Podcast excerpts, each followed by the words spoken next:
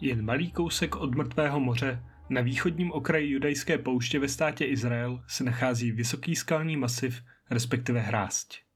Kdybyste nejem stáli právě dnes, uvidíte na východní straně téměř 400 metrů kolmou stěnu, na západě 90 metrovou. Samotný masiv je pak stolového typu, jako by jej někdo vyzvedl z okolní pevniny.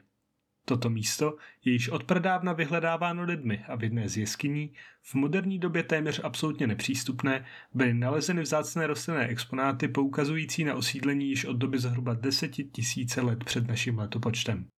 To však není důvod, proč o ní dnes budu mluvit. Zároveň bych vás chtěl upozornit na to, že ústředním tématem dnešní epizody je obrovská skupinová sebevražda.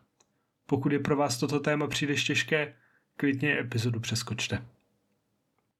Dá se říct, že Palestina, jak se tehdy oblast nazývala, tedy ta mýtická země oplévající mlékem a strdím, nikdy nebyla klidná. Od prvopočátku lidské civilizace se jednalo o místo, kde se střetávaly různé kmeny, kultury a náboženství, někdy v míru, ale mnohem častěji v boji. A je to právě na vrcholu tohoto skalního útvaru, zvaného Masada, kde si původně Alexandr Janajos, král hasmonejské dynastie, nechal postavit palác, který okolo roku 43 před naším letopočtem dobil po dlouhých násilnostech Herod Veliký. Ten pak z paláce nechal udělat pevnost, do které se chtěl ukrýt v případě nepokojů, což byl rozhodně dobrý tah, neboť jeho vzestup k moci byl i na poměry doby dosti brutální. V roce 40 před naším letopočtem pak do Judeje vniká vojsko Eufratské říše a Herod, bez své rodiny, to zůstává na Masadě, prchá z Palestiny na jih Itálie do tehdejšího římského impéria, kde je po hlasování prohlášen víceméně něčím jako guvernérem Palestiny a vrací se i s vojskem zpět. I když přeskočíme, řekněme, turbulentní roky po přelomu letopočtu a dále, kdy ve jménu Pána Ježíše Krista docházelo k rozštěpení poměrně dobře fungujících vztahů mezi Římany a Židy, Palestina, jak se tehdy oblast nazývala, byla nadále zemí zmítanou chaosem. I přes veškeré snahy o nápravu a sklidnění situace, například v době vlády císaře Klaudia I. v Římě a krále Agripy I. přímo v Judeji, byly tyto dva národy nesměřitelné a židé vládu Římanů snášeli jen s velmi tvrdě zaťatými zuby. Z mého pohledu pak byly nejhorší boje o moc mezi těmito dvěma stranami, kdy například římané vyžadovali okaté a velmi honosné oslovování císaře, ke kterému dle nich údajně nedocházelo, a na druhé straně byly stížnosti od židů různého postavení a věku. Dokonce jedním ze spouštěčů celé té židovské revolty, respektive první římsko-židovské války, byl report od malého dítěte, které si stěžovalo, že vidělo Římany obětovat ptáky přímo v židovském chrámu v Jeruzalémě. Náš opravdový příběh však začíná až v roce 66 našeho letopočtu.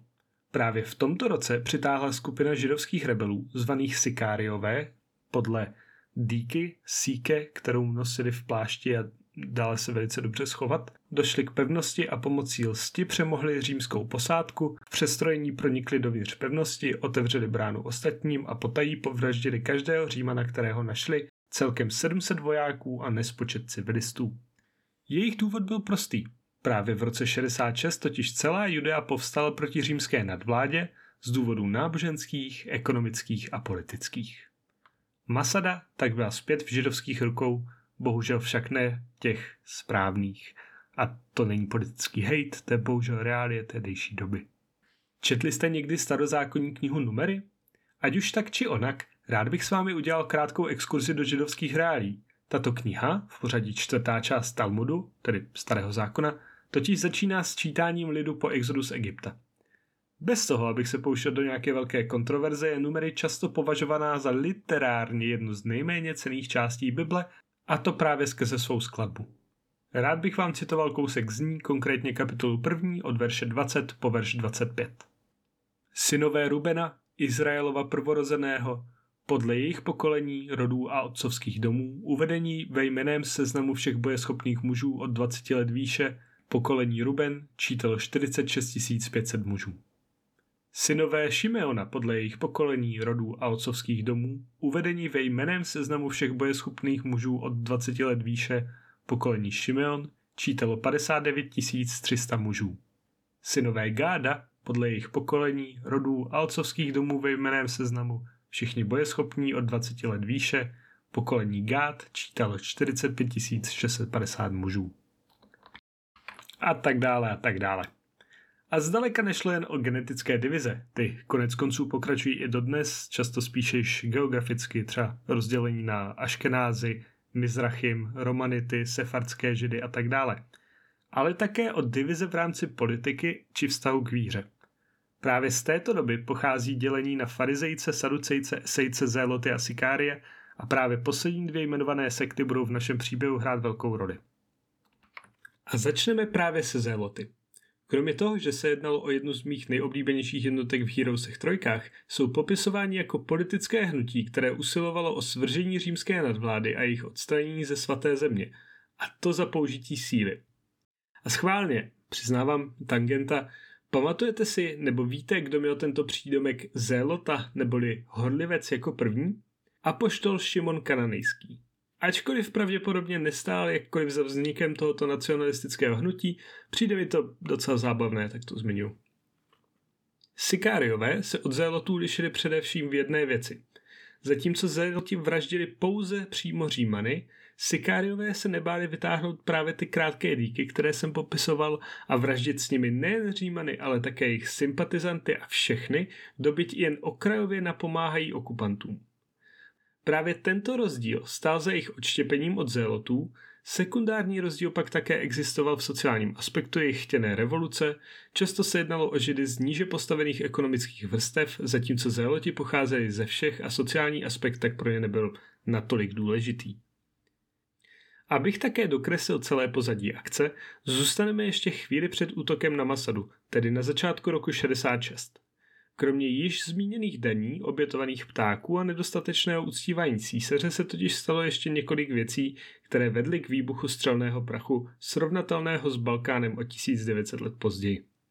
Především v Jeruzalémě došlo k záhadné ztrátě téměř veškerých zásob jídla, kterým sikáriové chtěli vybudit obyvatele k revoltě.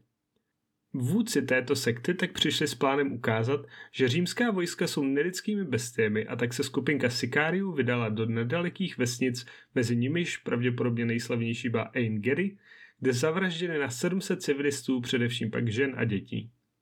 Již o několik týdnů později se síly sikáriů a zélotů spojili, aby vybojovali nadvládu nad samotným Jeruzalémem. Pokud jste to ještě nepochytili, Židé v tomto příběhu jsou hlavními hrdiny, ale rozhodně ne good guys. Například při obležení římské posádky na západních hranicích Jeruzaléma její vůdce Metilius vyhlásil kapitulaci výměnou za možnost odejít z města bez zranění.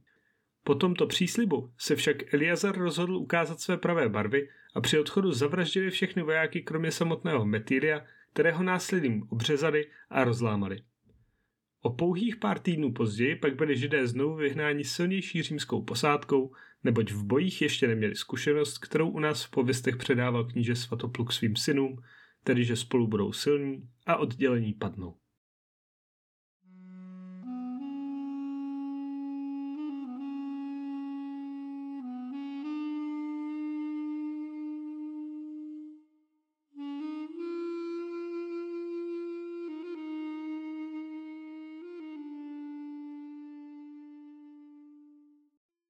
Zděšen těmito zprávami z jižních provincií začal Cestius Gallus, legát Sýrie, tedy něco jako místodržící zástupce císaře v dané oblasti, svolávat 12. syrskou legii, známou jako Fulmináta, doplněnou jednotkami třetí legie Galika, čtvrté Skytika a šesté Ferata – celkem něco mezi 30 a 36 tisíci vojáky, seřazenými do dlouhého zástupu, který se vypravil jižně, zasáhnout do slabých míst rebelů s cílem rozdecení jejich odhodlání. Na což byli tito vojáci perfektně vycvičeni. Při svém pochodu postupně dobili Bezetu v Jezraelském údolí, ale při příchodu k chrámové hoře zjistili, že na přímý útok nemají dostatek mužů a tak se odpojili a rozhodli se čekat na posedy kousek od místa, které vešlo ve známost jako soutězka Bet Horon. Při ústupu z Jeruzaléma byla jedna z legií blízce pronásledována průzkumnými oddíly židovských rebelů. Snažíce se vyhnout dalšímu pronásledování, celý zástup postupně vešel do úzkých skalisek této soutězky, v kterouž chvíli byl zasypán šípy a kameny z vrcholků skal a zároveň také obrovskými zástupy ozbrojených rebelů. Podobně jako několik desítek let dříve v Teutoburském lese se legionáři nemohli sestavit do svých extrémně optimalizovaných formací a ztratili kohezi, tedy soudržnost. Zemřelo přes 6 tisíc legionářů, několik desítek tisíc jich bylo zraněno a jen velmi malý počet unikl vražednému šílenství. Samotný Galus zvládl utéci a umře již o rok později, ačkoliv za cenu největší potupy, která se může legii stát. Přešli o svou orlici, tedy zdobený prapor speciálně vyrobený nejlepšími řemeslníky v říši na počest legionářů.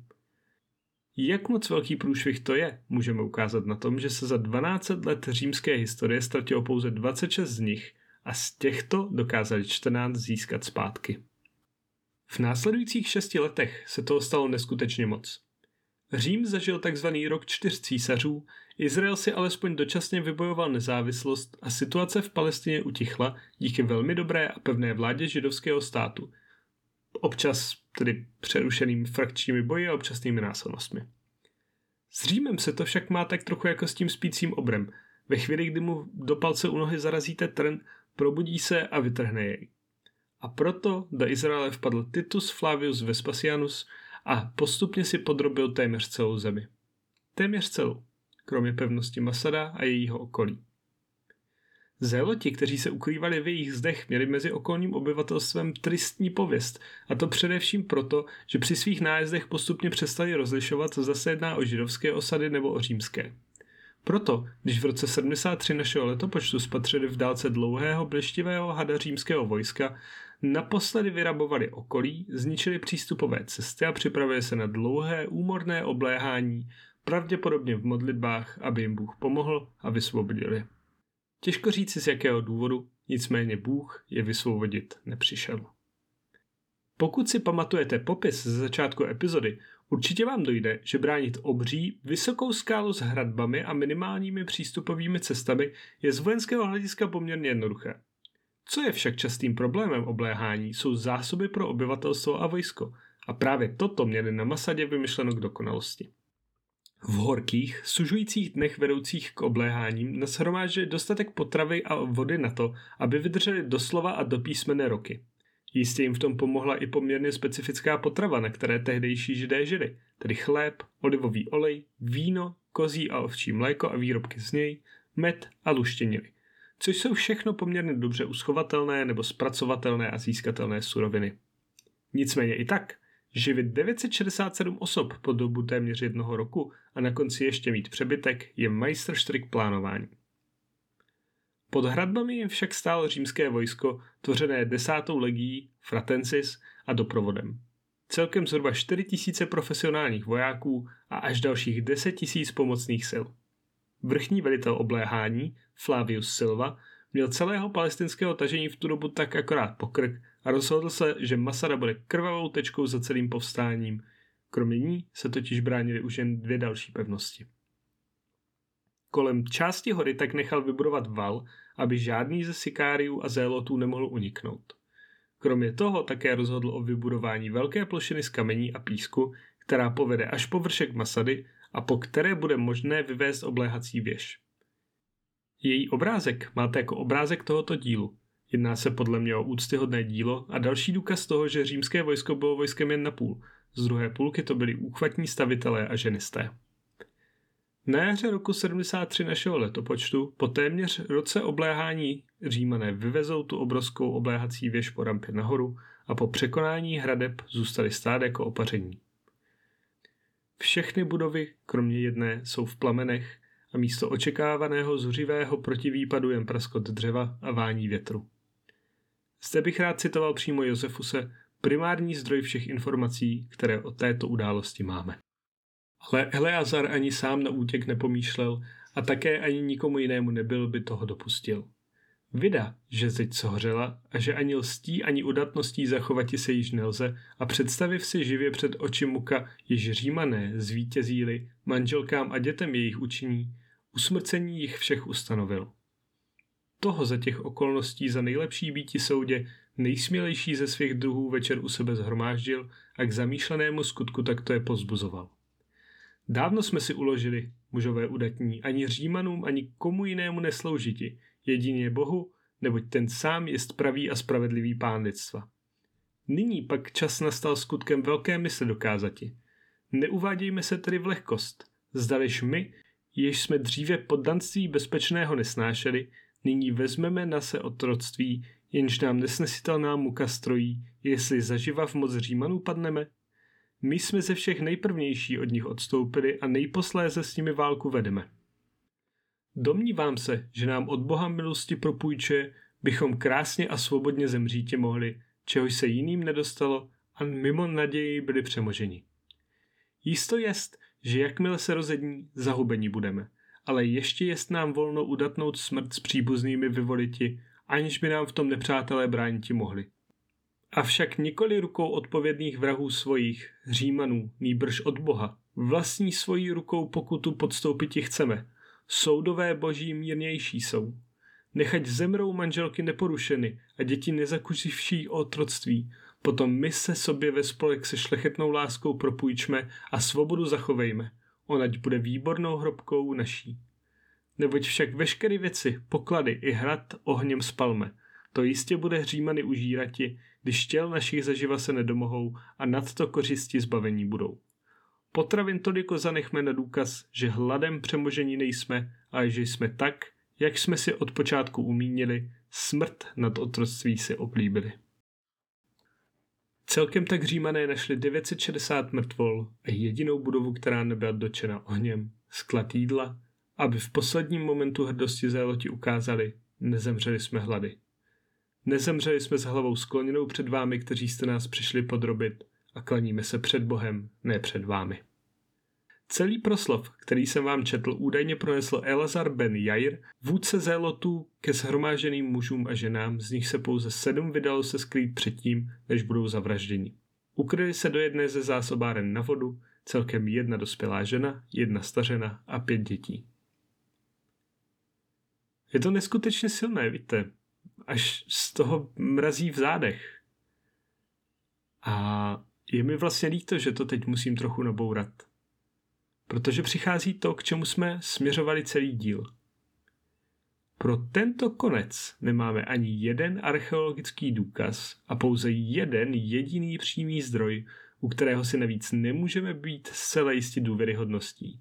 Josefus totiž byl poměrně dost ortodoxním židem, který se však ke konci života předal na stranu Římanů a tento příběh v sobě skrývá několik věcí, které prostě nedávají smysl. Sebevražda, tedy to, jak Josefus popisuje konec obránců Masady, je v judaismu hříchem a pokud tak k něčemu podobnému došlo, jednalo se pravděpodobně o vzájemnou vraždu nebo vraždu určitou částí vojska, které se postupně vyzabíjelo navzájem. Jenže znovu, my nemáme ani jedno z těch 960 koster. V celé oblasti se totiž specificky našly pouze tři kostry, které se daly zařadit do tohoto období, a to po výzkumu provedené Jingaelem Jadinem, mimochodem jedním z nejzásadnějších mužů raného státu Izrael ve 20. století. Již o několik let později však byly jeho zjištění revidovány antropologi Joem Ziasem a Azrielem Gorským, kteří na základě forenzního výzkumu zjistili, že stát Izrael za hrdiny státu a s nejvyššími podstami pohřbil velmi pravděpodobně tři zajaté římské vojáky, kteří byli zéloty zajati při prvním boji o Masadu v roce 66. Proč vám tedy i přes všechny ty pochybnosti tento příběh vůbec předkládám? Protože vidím syrovou ironii v tom, že můžeme z historií nakládat i velmi necitlivě a měnit jemné niance, vkládat do ní své vlastní dojmy a věmy. Já, tak jak vám situaci vždy popíšu, také trpím na své vlastní náklonosti a despekty vůči režimům, kulturám, událostem a proto bych si přál, aby můj podcast byl vždy jen takovým prvním krokem na cestě poznání celé historie. Vyzývám vás tedy, pokud vás nějaká událost zaujme, čtěte o ní, poslouchejte další tvůrce a užijte si, že historie je něco jako mince. A je jen na vás, na kterou stranu se budete dívat.